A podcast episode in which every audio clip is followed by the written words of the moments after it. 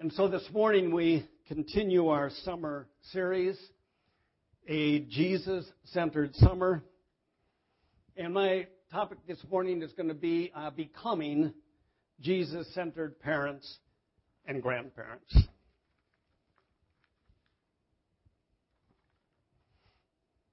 You know, I've spoken on the subject of parenting often over the years, but I must admit, never without a bit of apprehension.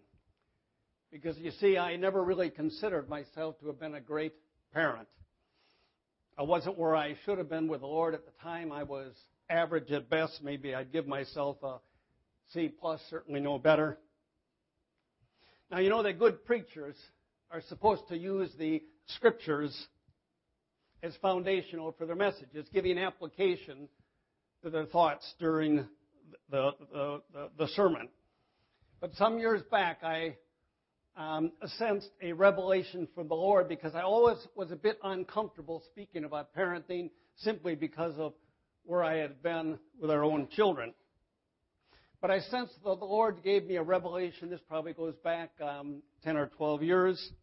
And it went something like this no, Pete, you didn't consider yourself to have been a great parent, but you do view yourself as a pretty good grandparent. And here's where the revelation came. And then I sensed the Lord saying this If you had been to your old children, what you are these days to your grandchildren, well, then you would have been a very good parent.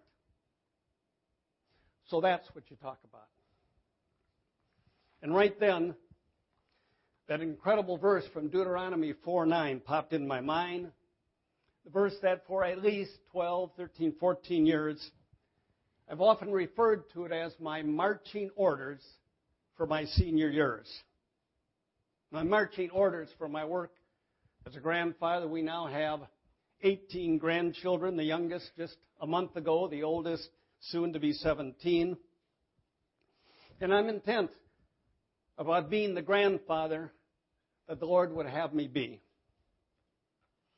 And so we begin with Moses, now 120 years old, standing out on the plains of Moab and knowing that he's shortly to die. And God moves Moses to preach what is clearly the longest sermon in all the Bible. The 40 years of desert wandering are at a close. And Moses wants to make sure that the lessons learned are never forgotten. And so the sermon reads like a summary of reflections, instructions, admonitions, and the like. And then, in the fourth chapter, the ninth verse, we find this critical instruction. Listen. Just make sure you stay alert. Keep close watch over yourselves. Don't forget anything of what you've seen. Don't let your hearts wander off. Stay vigilant as long as you live. And then the critical words teach what you've seen and heard to your children and grandchildren. Teach what you've seen and heard to your children and grandchildren. I was with Zane. We were in Sparta on Monday of this week. And I asked him, Zane, when we talk about what we've seen and heard, what does that encompass? What, what, what isn't there? You were stumped, weren't you, Zane? Yeah, you see, it encompasses everything. Anyways, Moses says to parents, grandparents, teach what you've heard and seen to your children and grandchildren. Interesting to me, he makes no distinction. What he says we ought to do as parents, we similarly ought to do as grandparents, and vice versa. And so, what I want to do this morning is to speak on that subject of becoming Jesus centered parents and grandparents. So, let's pray.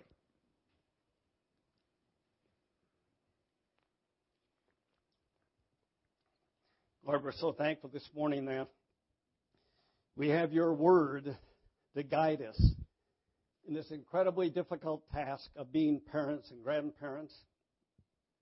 We don't have to uh, seek out the advice of secular teachers, but rather, Lord, through your word, you speak so precisely and so often about all that is required. And so, Lord, as we uh, visit this subject this morning, I pray that our hearts be opened, that you plant your words deep within, and we ask this in Jesus' name.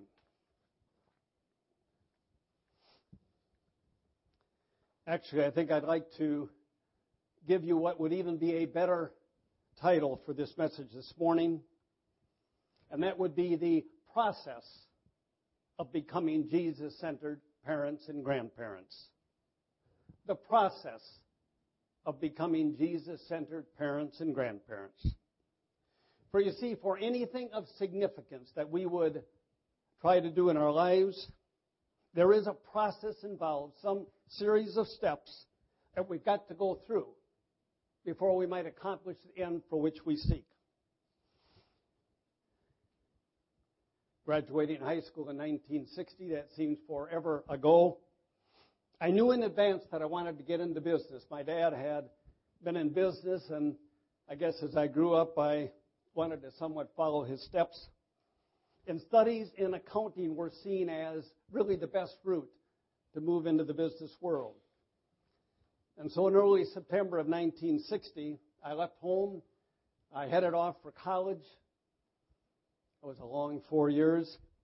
Uh, but, but I was beginning my process of wanting to get into the business world. And I want to tell you a little bit about that process this morning and see if it might have application also for our subject. Now, my process involved three steps. First of all, I had to build a foundation, develop some level of expertise, if you will, to acquire a bank of knowledge. And for that, I majored in business, studying accounting. But you see, that was just the basics, without which no one would have hired me. I mean, there was no way to move through the process without first building that foundation. And I say similarly this morning, parenting and grandparenting, there is a foundation to be built without which no person can hope to be a good parent or grandparent.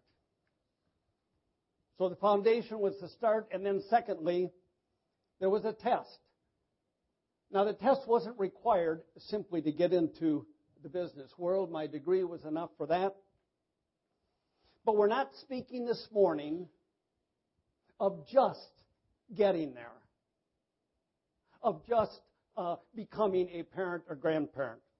Oh no, there is a world of difference between just being a parent or grandparent and being a Jesus centered parent or grandparent. You see, I didn't just want to get into business. I wanted to get into something where I could be very good at it. And in those days, the number one route for business was becoming a certified public accountant, uh, taking a test to have that certificate. And that I did in October of 1964 out in Colorado.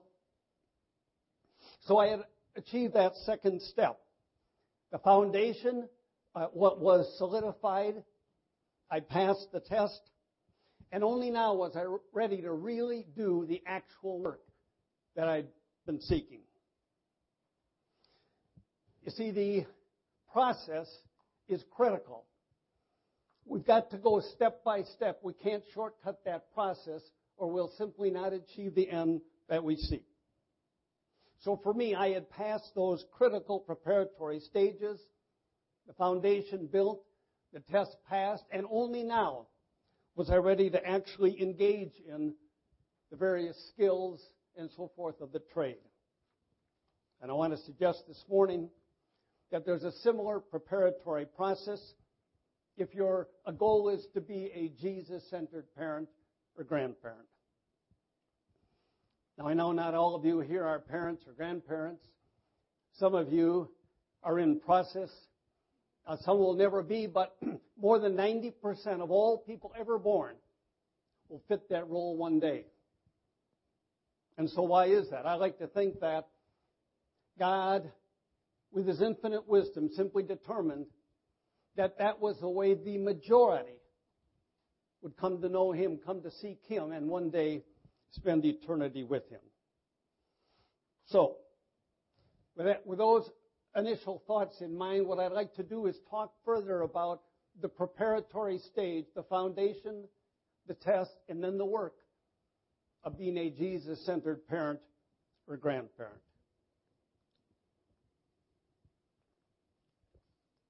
And for that, we've got to once again join Moses on the plains of Moab, speaking to the whole Israelite community. And in chapters 5 through 12, Moses in Deuteronomy summarizes all that God expects of his people, specifically focusing on the Ten Commandments and their duty to serve the one true God. And then in the sixth chapter, the fourth and fifth verses, Moses speaks what is by far the most significant and important verses in the long history of Judaism. Not, back, not just back then, but yet today. Deuteronomy 6, verses 4 and 5. Listen. Hear, O God, the Lord our God is one. Love the Lord your God with all your heart, and with all your soul, and with all your strength. I want to help you to understand how important that section of verses was to the Jews. You see, serious minded Jewish people would actually prepare two small scrolls and they put those verses thereon. And then they take the small scrolls, put them in small boxes called phylacteries, and they literally tie them around their forehead. When they went off to prayer, when they went off to services, just uh, indicating how important those verses were to them. And then they would also mount a similar box on the doorpost of their house, visible reminders both to them and any that would enter as to what they considered most sacred in life. You see, they recognized that no half hearted sentiment would ever be good enough. To them, nothing could be more emphatic than that second verse with all your heart, with all your soul, and with all your strength. To the early Jewish believers, that meant two specific things. Uh, first of all, that their love for God would be exclusive. And secondly, and what's so often forgotten today, that it must be constant, continuing, and never falter. And my point is simply this without the foundation being built and maintained, there's simply nothing of value that you'll accomplish as parents and grandparents. It doesn't make any difference if it's what we're speaking about this morning, the same holds true of your job, your marriage, whatever endeavor you might be involved with. So, parents, grandparents, let me ask you this. What place does God have in your life today? Pastor Mitch, you stole my thunder. You said we ought to think of who the Lord is each one of us this morning. And that's the question I ask you right now, congregation. Is your belief in God a casual belief? Is your belief mainly a Sunday only belief? Is your belief a when I'm in trouble belief? Is your belief a something else to do belief? And maybe even is your belief a, I like the fellowship with the others at church? Or is yours a belief that is with all your heart and with all your soul and with all your strength? Jesus spoke of that in Matthew chapter 7. And he said that the house of your life would falter if it was not built on the foundation. And then Jesus spoke this of that foundation. He said, Everyone who hears these words of mine and puts them into practice. Everyone who hears these words of mine and puts them into practice, that's the foundation. Now, as to how we're to make the belief we hold a constant, something that is consistent, I mean, that's something far beyond the scope of my message this morning, but it certainly includes things like developing a prayer life, reading and studying the scriptures, becoming filled with the Spirit, becoming adept at hearing from God, and other such important practices of the faith. And for that, well, we watch other parents and grandparents that we respect. We read the scriptures ourselves and allow God to speak with us. We involve ourselves in all the activities of the church. We develop the habit of getting off with God on retreat on an annual basis. And there are any number of seminars and books and conferences uh, that we can take part in.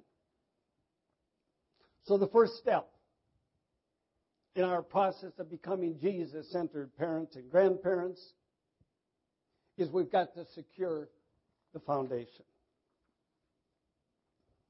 But let's go on.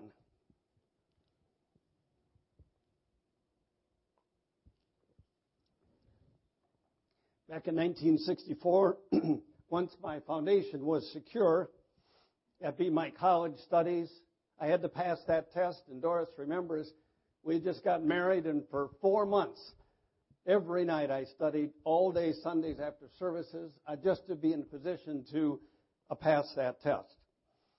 I couldn't engage really fully in the work I had chosen until I passed the test.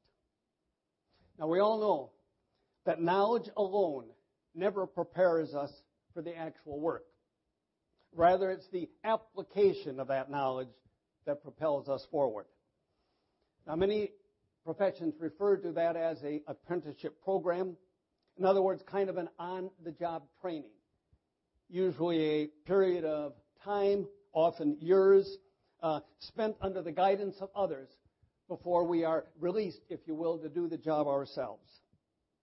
And not surprisingly, that's also the case with parenting and grandparenting, although many are not aware of it. Many simply assume erroneously that they can parent or grandparent simply because their first child or grandchild shows up. I was like that in 1965 when son John made the scene, and what a rude awakening that was. You see, God also has an apprenticeship program for us. Something that you got to get through and continually maintain if you want to become Jesus centered parents or grandparents. It's as simple as this. Between the foundation and the work of parenting and grandparenting, there's a critical middle ground test that we must enter, master, and maintain. It's called marriage. For years, I've said it this way. I say marriage is God's on the job training for the kingdom of heaven. Marriage is God's on the job training for the kingdom of heaven. You see, it's the ultimate application of what I'm referring to this morning as the foundation. The great majority, as I said earlier, of people, more than 90%, I mean, they get married simply because God determined that would be the best state for the majority to come to know Him. and the tie in between marriage and the relationship that God one day wants with each one of us is all through the Bible. We constantly see the love that ought to exist between a husband and wife being compared to the love that God so seeks with each one of us. To me, it's clear.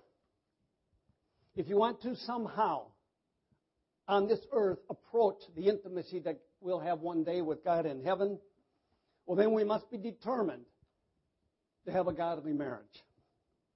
The problem today, though, is for many, the ultimate in the marriages occurs sometimes the wedding day, certainly in those early years. But you know, that's not the way it's supposed to be. That's simply supposed to be the start. God intended that marriages over time become godly. I want you to listen to some verses out of Scripture, some directed towards husbands and some directed toward wives. And I think these, um, these scriptures give impact to the importance that God holds for marriage. Listen, toward the husbands first. Colossians 3:19. I love this one. Husbands, go all out in love for your wives. You see, that's not just the first year. That's not just wedding day. You know, that's five years, 10 years, 20 years, 40 years, 50 years, forever. Husbands, go all out in love for your wives. And then Proverbs 5, 18 and 19. I love all of these. Enjoy the wife you married as a young man, lovely as an angel, beautiful as a rose. Don't ever quit taking delight in her body. Never take love for granted. I mean, the scripture reminds us that as we age in our marriages, that we ought yet be what we were when we were young. And then Ecclesiastes 9 9, relish your life with your spouse each and every day. And finally, Song of Songs 7 3 to 7, the husband says this. You know, men, this is the kind of thing we're supposed to say to our wives. The husband says this You're altogether feminine. I'm spoiled for everyone else. Your beauty within and without is absolute. I tell you, those of you you know me, that's exactly the way I feel about Doris. And we're um, two weeks away from our 50th anniversary.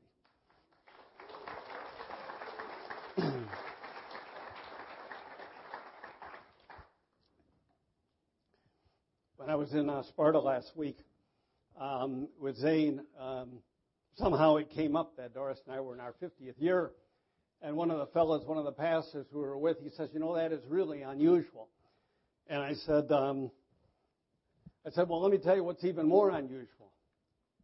I'm nuts about her after all these years." let me um, let me give you some other uh, verses. These verses come from the wives. Ecclesiastes 7 9, the wife says, I'm all he wants. I'm all the world to him. How about it, men? Isn't that something we want to hear? I'm all he wants. I'm all the world to him. And then Song of Songs 2 4. He took me home for a festive meal, but his eyes feasted on me. How about that? What men, what man doesn't want to hear that from his wife? You see, I want you to listen closely here. I want to give emphasis to this whole point of marriage being the test. You see, when your marriages are not godly, two things occur regularly that rob you of your ability to become Jesus centered parents or grandparents. Listen, number one, your energy is greatly depleted by the arguments and stresses and emotional turmoil, uh, turmoil that always encompasses marriages that are astray. And secondly, marriage is supposed to invigorate us, provide uh, uh, new and renewed strength, give people the mental and emotional help that they need simply to complete the process of parenting and grandparenting.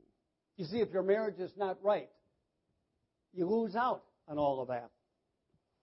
And two final points on marriage. Ironically, you can't master this block in the process without first being successful in building the foundation. Two years ago, I was in Florida. We were maybe a month from coming back to Wisconsin, and a man called me, and he was in desperate straits. He had been involved in an affair. It had come to life, uh, to light, and um, his marriage was at risk. And he said, Pastor, I just need to get together with you. I know you've had a long term marriage, and uh, would you counsel me this summer? And I said, sure. And made an appointment and, and, and all this and that. Doris and I got back into town. And I remember we met him, or I met him, and um, I had brought a couple of my favorite books on marriages and things like that along. And so we sat down, and I, you know, he says, he says, you know, I'm not here for you to counsel me on my marriage. I've got a marriage counselor I'm working with. What I'm here for is, Pastor, can you teach me how to be a Christian? Can you teach me how to be a Christian? You see, that man understood that there was a foundational uh, a matter that was far more important than simply the X's and O's of how to make marriage work. So the foundation is critical if we're going to be able to have a godly marriage. And then, secondly, in my experience, and Doris and I have taught on marriage for many, many years, the key missing ingredient in marriage is this passion. And I don't mean passion between the husband and wife. What I mean is passion for the marriage. Passion simply for the fact of marriage. Where a husband and wife will go all out to try to make that marriage everything God intended it to be. Where the husband will study and be intent and talk to others and um, humble himself often, ask forgiveness often, and be determined to be all God intended him to be as a husband, and then the wife also. You see, you've got to believe that marriage, in fact, can be all that God intended it to be. You got to be convinced then that building the foundation is indispensable. You know, if you think you're going to um, reach whatever that uh, goal is in your marriage, and yet not be simultaneously working that God will be all in all to you, you're going to be sadly disappointed. Or you may have uh, uh, what the world views as a good marriage. But I want to tell you this morning that God has much more for you. Many, many couples have no idea how great marriage actually can be because you see, it's never been revealed to them and isn't revealed until they step into the process.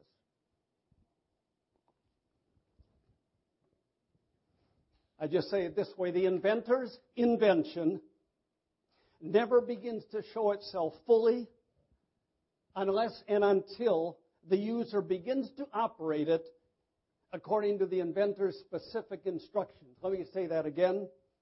I mean, we know that uh, marriage is of God's doing. It's not a human institution. There was a inventor, there was a plan, a blueprint, if you will. And the inventor's invention never begins to show itself fully until and unless the user begins to operate it according to the inventor's specific instructions. So, where are we now? just here. You want to be a Jesus centered parent or grandparent? Well, God's laid out the process from the beginning. First, there's a foundation that must be secured and maintained. We've got to be willing to make God our all. And secondly, a test has got to be passed and then maintained. Are we willing to do all that it takes to make our marriages godly? If you can get by these two building blocks, well, then you're ready for the serious work of parenting and grandparenting. And for that, once more, we go back to the plains of Moab. You know, I spoke a year ago on fathering, and I used this same, these same scriptures, and some of you might remember that. And as I began to prepare this message, I simply couldn't find scriptures that were any better. And that's why we visit Moses once again. You know, Billy Graham preached for 46 years, never preached once without intoning John chapter 3, that you got to be born again. And I remember reading about um, one of the lady circuit riders in the 1880s, a congregational preacher, and she said that the first sermon I ever preached was on John 3:16. God so loved the world. And she said once I preached on that, there was nothing more to say, and all through her ministry, every single time she preached, she preached on John 3:16. So I trust that a second dose of Moses uh, will not be too much for all of you. Back to Moses on the plains of Moab, chapter 6, verses 6 to 8. Moses says this Write these commandments that I've given you today on your hearts get them inside of you and get them inside your children. Talk about them wherever you are, sitting at home, walking in the streets. Talk about them from the time you get up in the morning to when you go to bed at night. That's a formula for God being our all in all. First, Moses said we've got to get it inside ourselves. That's all about the foundation and the application of the foundation, that being marriage.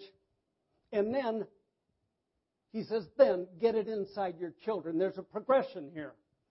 We can't expect to get it inside our children, our grandchildren, if we're not willing to first get it inside ourselves. And obviously, Moses was not talking about helping our children to be proficient at soccer and basketball and gymnastics, or involving them in other pursuits such as proper manners and homework and developing responsibilities. These things are all important. They're part of the process of parenting. But Moses makes it abundantly clear that there's a higher level of responsibility for parents and grandparents.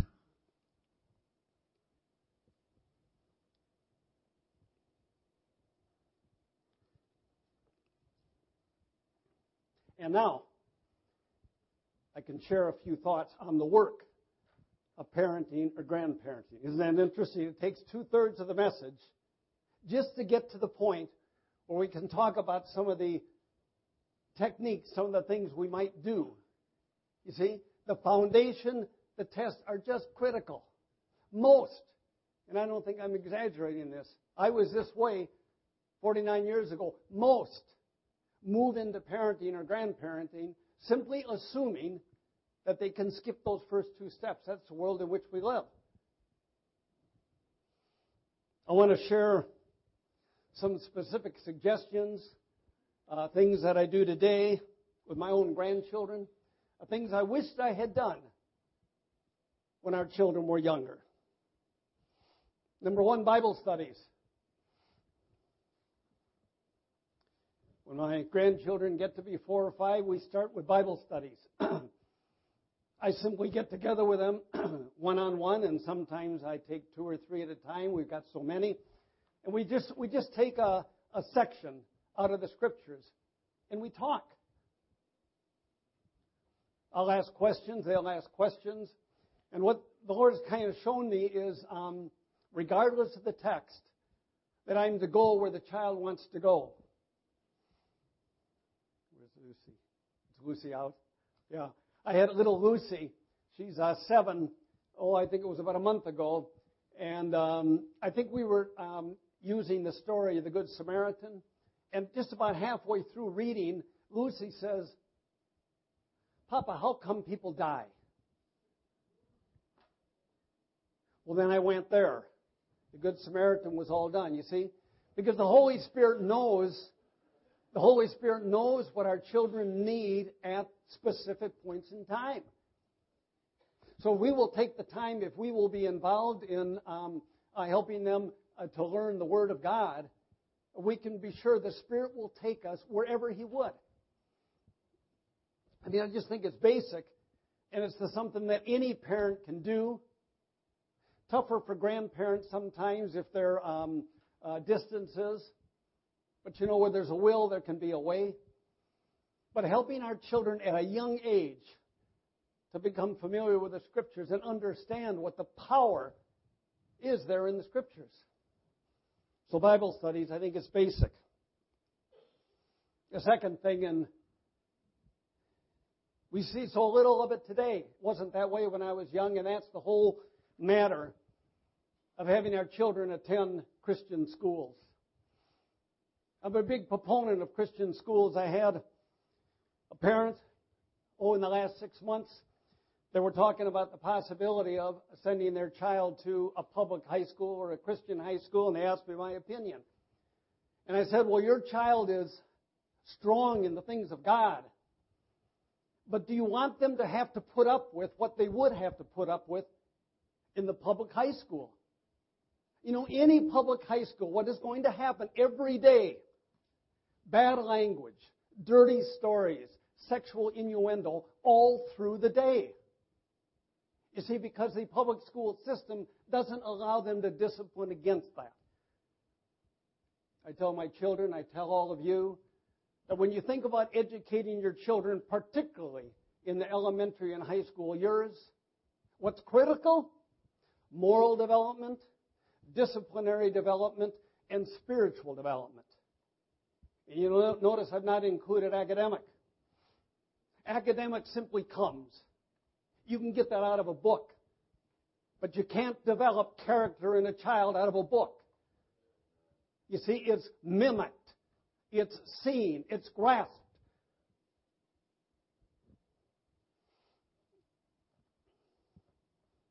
Up in Oostburg, Wisconsin, just four miles from where Doris and I live, they've 1,900 people up there. They've got a Christian school with 200 students.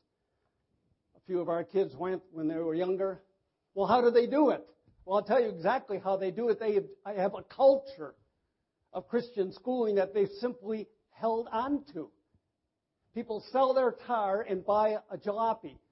They move out of a house and get a lesser house. They give up vacations for a period of time, you see? Now, I know there's some cases where it's not possible. But I want to tell you there's many, many, many more cases where it is possible because the lacking often is not a lack of funds. The lacking often is a lack of sacrifice. I really mean it. You know, churches, the Assembly of God, all the denominational churches, we are losing our youth. And some of the reason is we are simply not as intent on the proper kind of Christian schooling that we ought to be intent on. Next, two key scriptures. Parents, grandparents, that ought to be on the tip of your tongue and on the tip of your children's tongue. They need to know it. John chapter 3. Jesus speaking to Nicodemus, and he tells him that you must be born again if you want to see the kingdom of God. With my grandchildren, every season that we go into Bible studies again, we begin with John chapter 3. You must be born again. And the second one is this. This one will surprise you. John chapter 11. Lazarus being raised from the dead. And that incredible scripture that says, Whoever lives and believes in me will never die. You see, youngsters don't have to be very old till they get to the point that they recognize that there is such a thing as death. And that it's the most mysterious and fearful thing. And, and nobody gives them a good explanation. So when I take that story of Lazarus, and we get to that point and we talk about the fact that whoever lives and believes in Jesus will never die. You think that doesn't grasp these little ones? I tell you, all of ours, they know that one well. Those two scriptures, you've got to key on that with your children and grandchildren. Physical evidences. You know, God is at work powerfully in our midst today. The miracles, the great happenings of God are not simply times past as Pastor Martin spoke two weeks ago. We simply look at the things of energy and the things in this world and we recognize that God is alive and well and working miracles day by day. We take our children often up to Holy Hill. I love to get up there mainly because I want to walk them by that wall, that barred wall that has all the crutches and the wheelchairs and the things that fully prove that in fact miracles take place today. You guys love Holy Hill, don't you? Yeah, they do. Every couple of years we try to get them up there. When Doris and I were younger and our children were growing up, um, for many, many years, our after dinner reading material was Kathryn Kuhlman's book, I Believe in Miracles.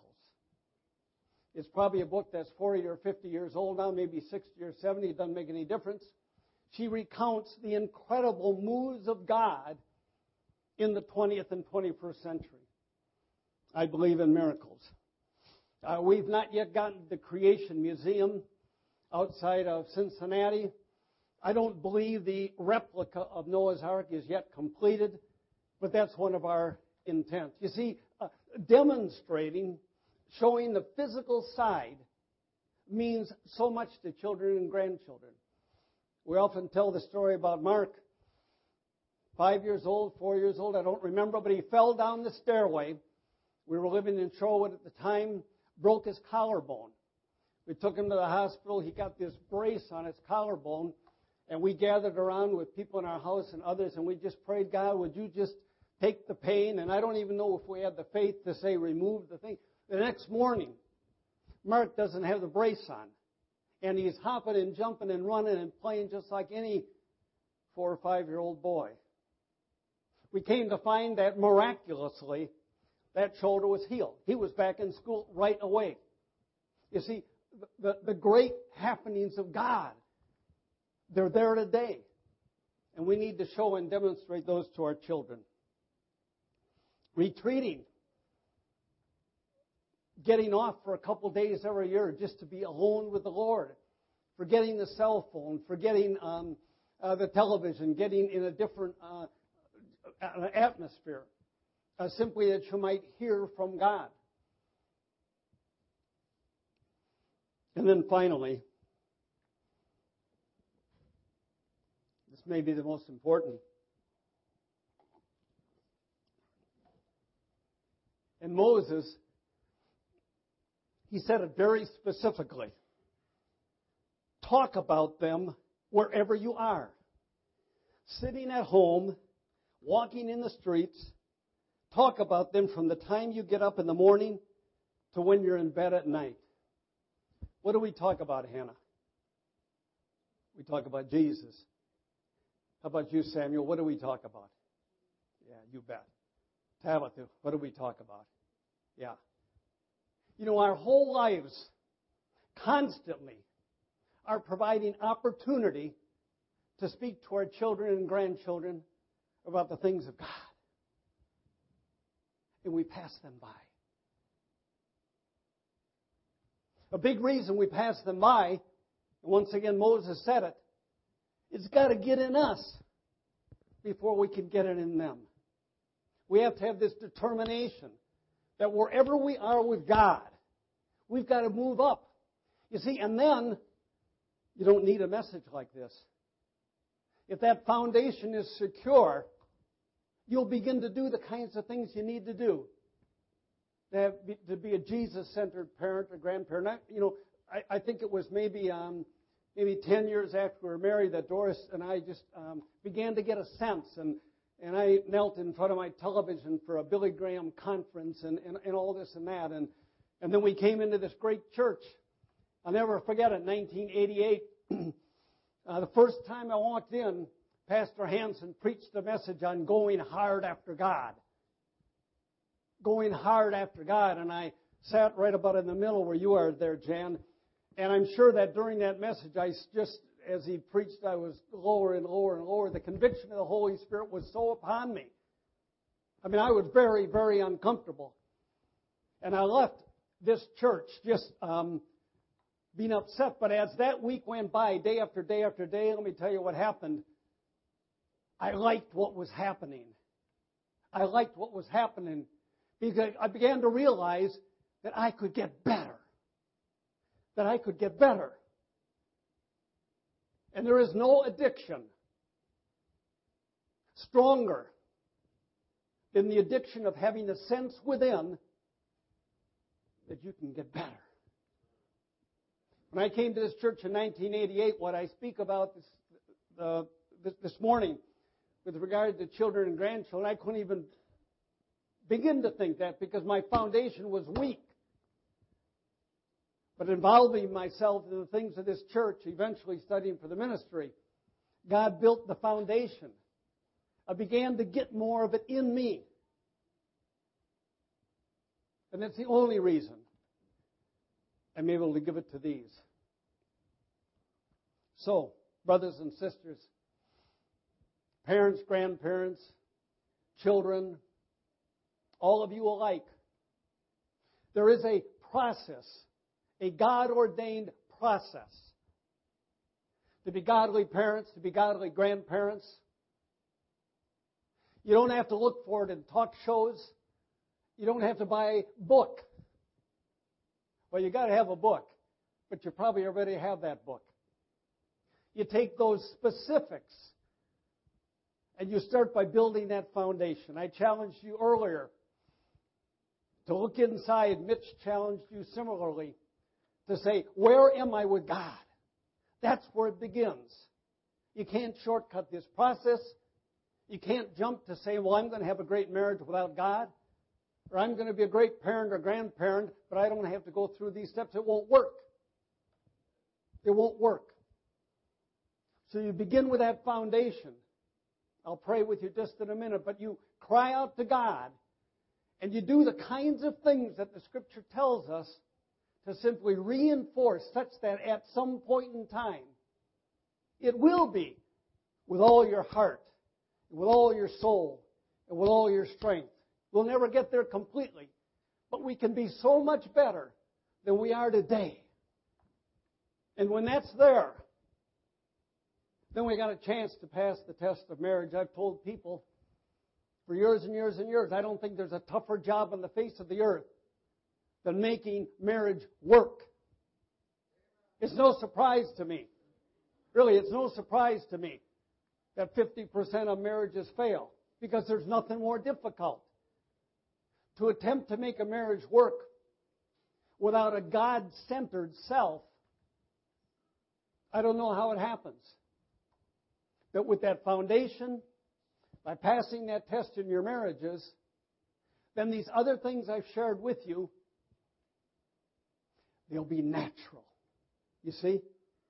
Nobody had to say to me, Pastor Pete, look, as you begin to get grandchildren, begin to do Bible studies and do these things, get them in a Christian school, help, you know, this, this, and this. No. It just came natural. Because I wanted them to come to know the same God that I served, the same God that I loved. And as the foundation was strengthened inside me, I just knew what to do. I just knew what to do. Why don't you stand, please, and let me pray with you. Lord, we're so thankful this morning that um, we are so unlike the great majority in this world that don't have a precise blueprint laid out for parenting and grandparenting. We acknowledge you for that, Lord. We thank you for it. My prayer this morning, Lord, for all these parents and grandparents, one day parents and grandparents yet to be, Lord, these things that I've shared of your scriptures, these incredible words of Moses, Lord, you'll sink deep roots in every one of us. Lord, that we will have a burning desire, yes, even a passion, to be all that you intend us to be in this life. God, that by your grace, we will go after it with fervor. We will be determined, God, day after day to get it in us. And then by and by, God, as you would give us children and grandchildren, that by your Spirit, we would be attentive to all the ways that you would move through us. God, that they also might come to know you, be saved, come to follow you, and one day, dear Lord, spend eternity with you forever. God, I pray your blessings this morning on every parent and grandparent. I pray, dear Lord, that you visit them in a powerful way as they leave here today in these next few days. Lord, that they will examine themselves. They will see where they are in the faith in this regard.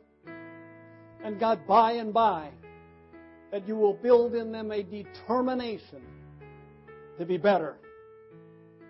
God, that they will recognize that it is in you and you alone that all the skills, all the guidelines, all that they will need to be Jesus centered parents and grandparents are right at their fingertips. So, Holy Spirit of God, I pray you spread your blanket of grace all over this congregation. Those that not even here from our body, those absent today, or that we might veritably just build a just um, a horde of parents and grandparents that want only what you want of them and how you would use them for their children and grandchildren. Lord, we thank you that you put us down in this wonderful church. This church that cares for nothing but you, Jesus. This church, dear Lord, that is determined that we never be satisfied, but that we constantly grow to be all you intend us to be. So, Lord, we pray your blessing on this church, on Pastor Mark and Suzanne as they continue their sabbatical. Or just bring to bear all your graces on this body and all the ministries included herewith. Help every one of us, dear Lord, to make you our all in all. And we'll expect, God, as time comes, that we in fact will be kind of parents and grandparents that you've desired and you've graced us to be. And that's our prayer this morning. In Jesus' name.